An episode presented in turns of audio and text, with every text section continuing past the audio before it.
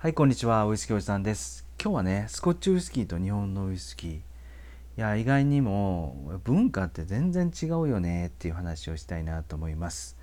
その前にね、気になった番組、和太鼓奏者、達也のことこと世間話っていうチャンネルでね、えー達也さんが配信してた番組です。えー、一昨日かな一昨日の夜スタンド FM でライブやられてたんで覗きに行ったんですけどまあびっくりですえっとねライブ入った途端、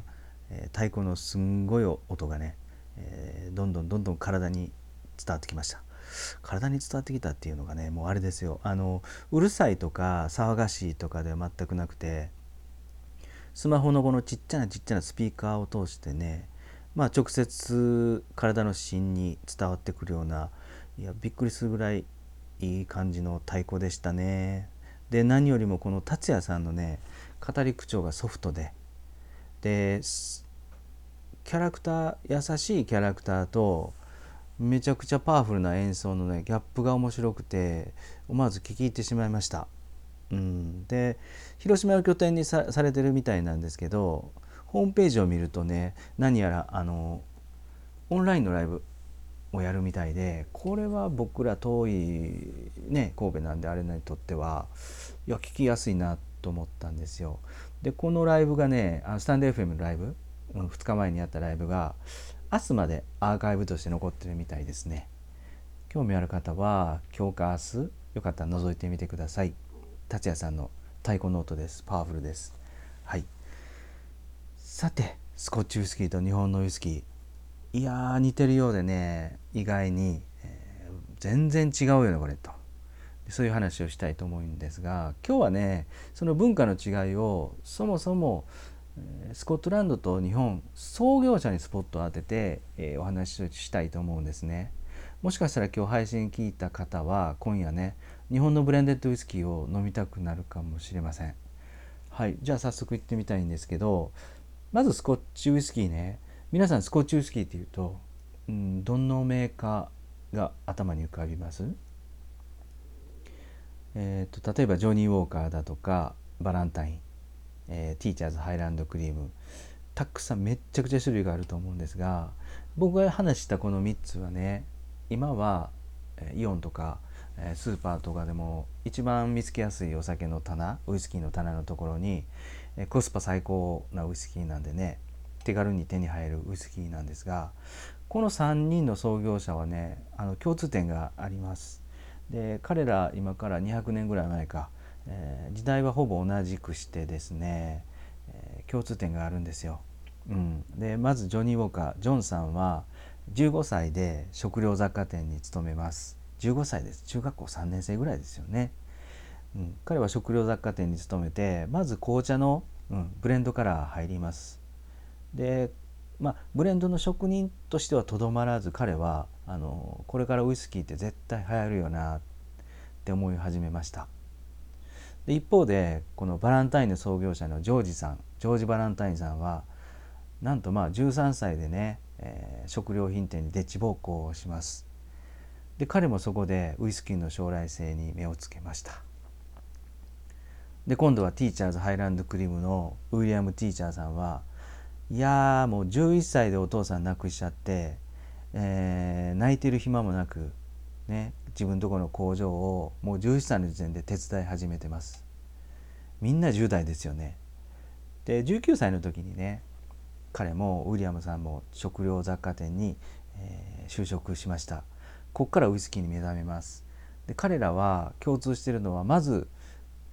小売店食料品とかワインとかそこに勤めてウイスキーに目覚めると。そして彼ら3人共通するのが多分ねあのブレンド技術があったんでしょうねまず紅茶をいろんな紅茶を混ぜて、えー紅茶の葉っぱを売ってたとそこでどういうふうにしたらあの美味しい紅茶が出来上がるかなっていうところはもう得得してたんでこれをウイスキーでもしたらいいやんと思ったと思うんですよ。で当時の当時のこの当時のねあのウイスキーはですねシングルモルトウイスキーっていうのはまあまあまあまあきつかったそうなんですよね。今みたいにあの芳香な香りで、フルーティーな果実の味とかね鼻に抜けるピート感とかそんな丁寧な丁寧な飲みやすい、ウイスキーではなくてもう荒々し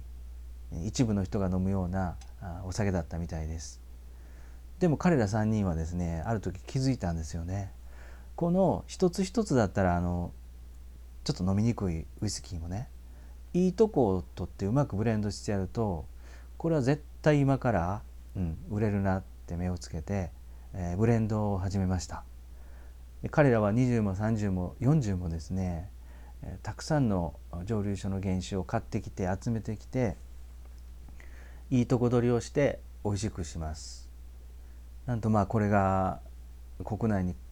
とどまらずですね世界中でも大ヒットしてですね一気にスコットランドのブレンドウイスキーっていうのは世の中に広まりましたと。これね広まったのは今のシングルモルトウイスキーが有名ですよね。それではなくて最初に世界中を圧巻したのは実は彼らの作り出したブレンド技術ブレンドウイスキーなんですよ。はい、で一方でね今度は日本の話なんですけど日本のウイスキーの創業者ウイスキー業うんウイスキーメーカーというとですね、えー、日課ウイスキーの竹鶴正隆さんサントリーの鳥居慎次郎さん、ね、が挙げられると思うんですが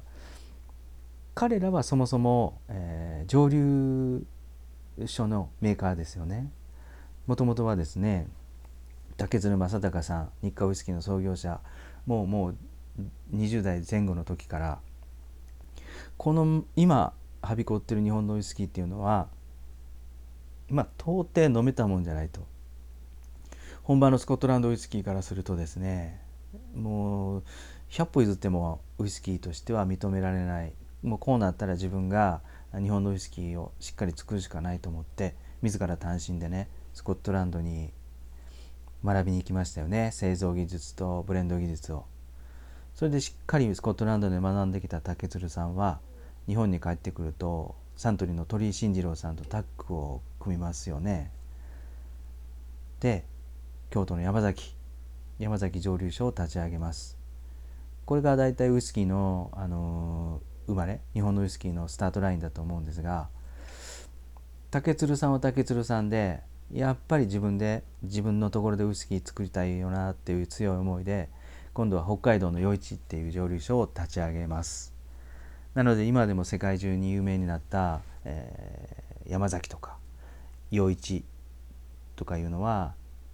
日本のシングルモルトですよね。でよくよく考えてみると日本のウイスキーブレンドウイスキーっていうのはどんなものがあってあるかというと数は少ないですよね。サントリーでいくと核とかね。オールドトリス。で日課ウイスキーでいうとブラック日課だとかスーパー日課だとか大手の2社がブレンドウイスキーっていうのはある程度もうここで広めてあまり種類ないんですよ。で少しあの明石の江ヶ島の明石っていうブレンドウイスキーだとか、えー、本坊酒造のマルスっていうねウイスキーだとかはあるんですけどでも日本で世界中で有名にはなっていませんよねと。うん、でここで、えー、何を気づくかっていうとですね日本のウイスキーってブレンドウイスキーの育つ文化がなかったのかなって思うんですよね。でここは一つあの日本のウイスキーメーカーのウィークポイントでもあるし、まあ、特徴でもあると思うんですけどこれはねお互いの蒸留所のあの原酒のキャッチボールがなかったなと思うんですよね。多分これ今でも結構その文化は続いてると思ってるんですけどね例えば日課ウイスキーがサントリーの山崎の原酒を自分のところのブラック日課に入れることはまずないですよね。で逆もしっかりサントリーの核がですね、えー、日課ウイスキーの余市や宮城郷の原酒を入れることはまずないと。まあちょっとちょっとだけあったとしてもまあちっちゃな蒸留所を少し原酒を買ってきて、えー、混ぜると。だから大きな有名なブレンドウイスキーがあまり日本には出回ってない。うん世界中に有名なのはやっぱり日本の蒸留所シングルモルトであったり一部の響きだとかね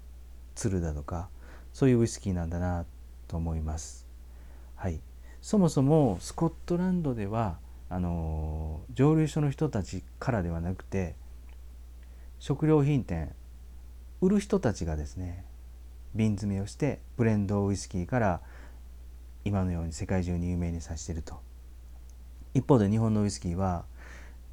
蒸留所メインで、えー、ウイスキーが出来上がったので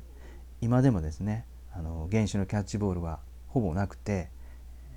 ブレンドウイスキーがなかなかなかなか中堅やちっちゃな蒸留所っていうのはウイスキーメーカーっていうのはあの出しにくいのかな。と思います。まあ、グレーンウイスキーでもね日本のウイスキーはグレーンがなかなか作りにくいよね。大きな大きなプラントぐらいの設備投資はなかなかちっちゃな日本のウイスキーメーカーはできにくいのかな。だから純粋なジャパニーズウイスキーっていうのはブレンドではなかなか大手でしか作りにくいのかなと思いました。はい。いかがだったでしょうかね。スコッチウイスキーは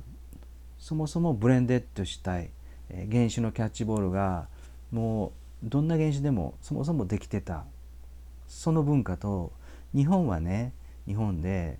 蒸留所同士ウイスキーメーカー同士の原種のキャッチボールをする文化がなかったのでねあまりブレンドウイスキーっていうのが世界中に有名になってないのかなと思います。ただこれはねこれからどんどんどんどん変わっていくのかなとも思ってます。はい。